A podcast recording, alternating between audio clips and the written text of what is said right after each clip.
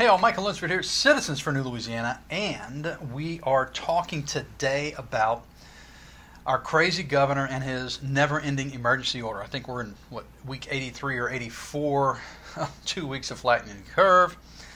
You know, uh, you kind of lose track of time after after a while. So here we are.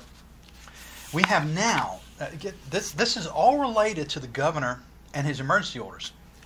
We have two lawsuits filed in Lafayette. I'm sure they're popping up all over the place. I understand there's three more being filed this week up North Louisiana. So uh, I don't know if I wasn't supposed to tell you all that, but anyway, that's what's going on. These are the two. In fact, um, I think I have my eyes around here somewhere. Let's have a look at these. This is the Ochsner Lafayette General one. This is the one where Judge Judge Tommy Frederick decided that um, employees' bodies are not their own. They're owned by the, the company or the business. Kind of like back in the olden days, you know, uh, when we had slavery in this country. So now Lafayette General owns their employees and can do whatever they want. They can do medical experiments. They can do pick pick whatever you want to do with someone's body. That's your employee. That's what Tommy Frederick said could happen.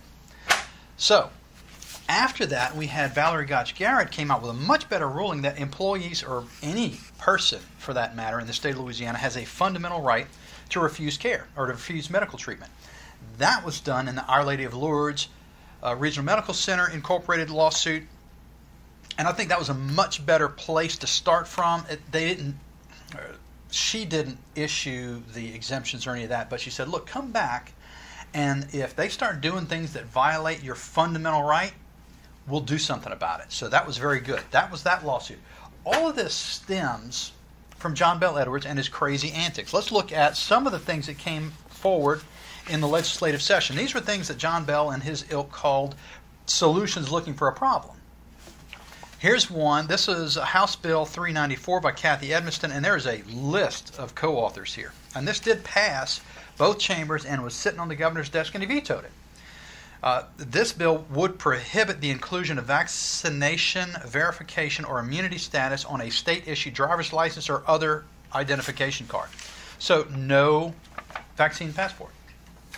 Next, this one was House Bill 498, also by Kathy Edmiston, was to prohibit state and local government agencies and officials from discriminating between individuals based on vaccination status. So, this is another one where your school board couldn't say you can't come to school unless you're vaccinated and have all these mandates. That would have covered it here. Finally, and this is probably one of my favorites, it's only one page. Danny McCormick. Very simple to provide for refusal to mandate COVID 19 vaccination.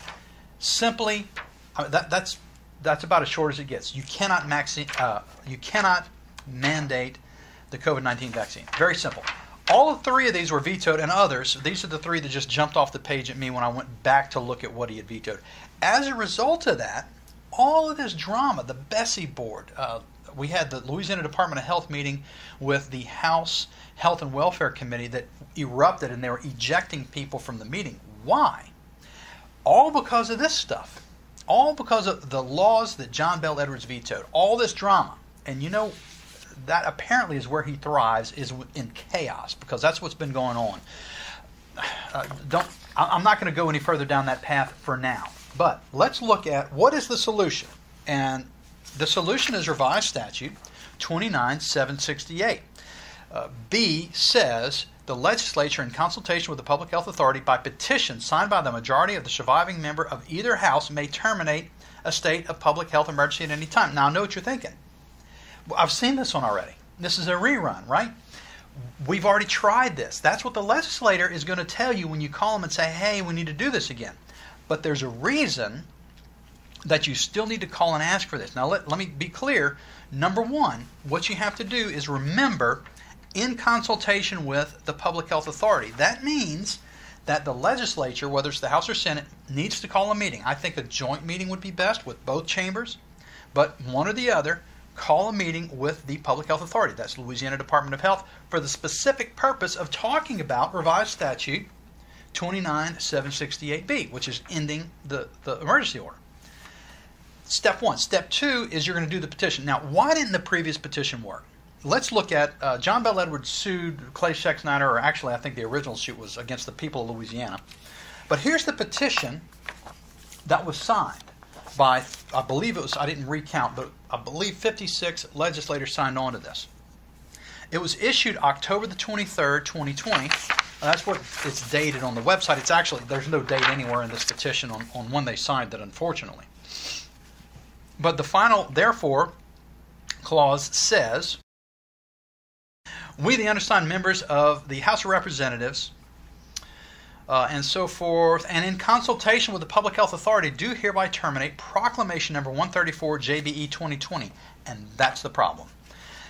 Terminate 134 JBE 2020. He didn't do anything. He didn't terminate it. He waited and he sued in court. John Bel Edwards did. He sued the legislature.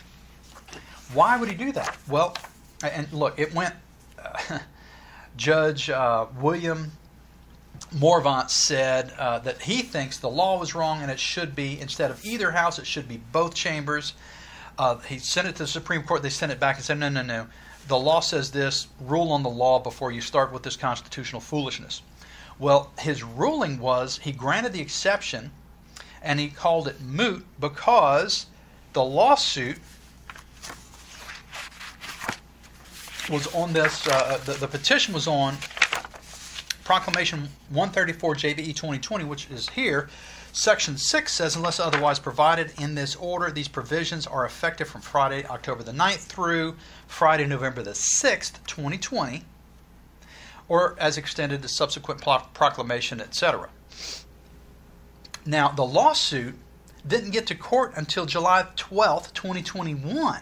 So by the time it got to court, that order number 134 2020 had expired some months and months ago. I don't what is that like eight months prior? It had expired. Therefore, the judge said, "Well, it's moot." The the the petition or the uh, the petition named a specific order that expired. So what we have to do is write another petition that doesn't talk about a specific order number. Instead, it talks about COVID 19 related public health emergency. That's what needs to happen. So, what do we have happen just yesterday? A group of legislature, uh, legislators, uh, 14 of them to be exact, led by uh, State Representative Larry Frieman, realized that Monday coming, which is October the 8th, is a public health meeting. The Public Health Authority is meeting with the House Health and Welfare Committee. So, this is a perfect opportunity to do this. Well, we check the agenda and the agenda says discussion of the status of administrative rulemaking by the Office of Public Health relating to regulation of uh, cannabis, effectively. I, I, don't know what this cannabidiol something or other consumable hemp products. That's what this whole meeting is about. So, what Larry Frieman says was look, we respectfully request that you take the following action as soon as possible to the Speaker, Clay Schexnayder, by the way amend the agenda of the Health and Welfare Committee hearing set for October the 9th, 2021, to consult with the Public Health Authority pursuant to Louisiana Revised Statute 23768B, what we just read. That sets up a possibility for another petition. You can't do the petition without in consultation with the Public Health Authority. So I reached out uh, to Rep. Bagley, who uh, Larry Bagley is the chairman of House Health and Welfare, and he said, This meeting has been called by the Speaker, and he has already refused two requests. He will not allow anything else on the agenda. Sorry. So if you're asking, what's the holdup? Number one, who wrote the original petition? The Speaker did, not Alan Seabaugh, the Speaker of the House. And he wrote it to a specific John Bel Edwards order number, which had expired. So did he do that on purpose? Did he mess up on purpose? Hmm. Now we have another opportunity. Look, they're meeting anyway. Let's just go ahead and add in the public health emergency while we're there. And the speaker says no. So who's standing in the way? Clay Schexnayder, Speaker of the House. Now, what can we do about that? Well, that's going to be a video for another day.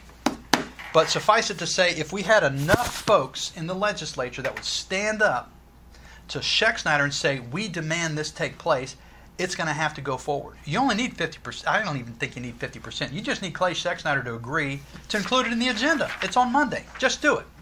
Call your legislator, ask them, do it now.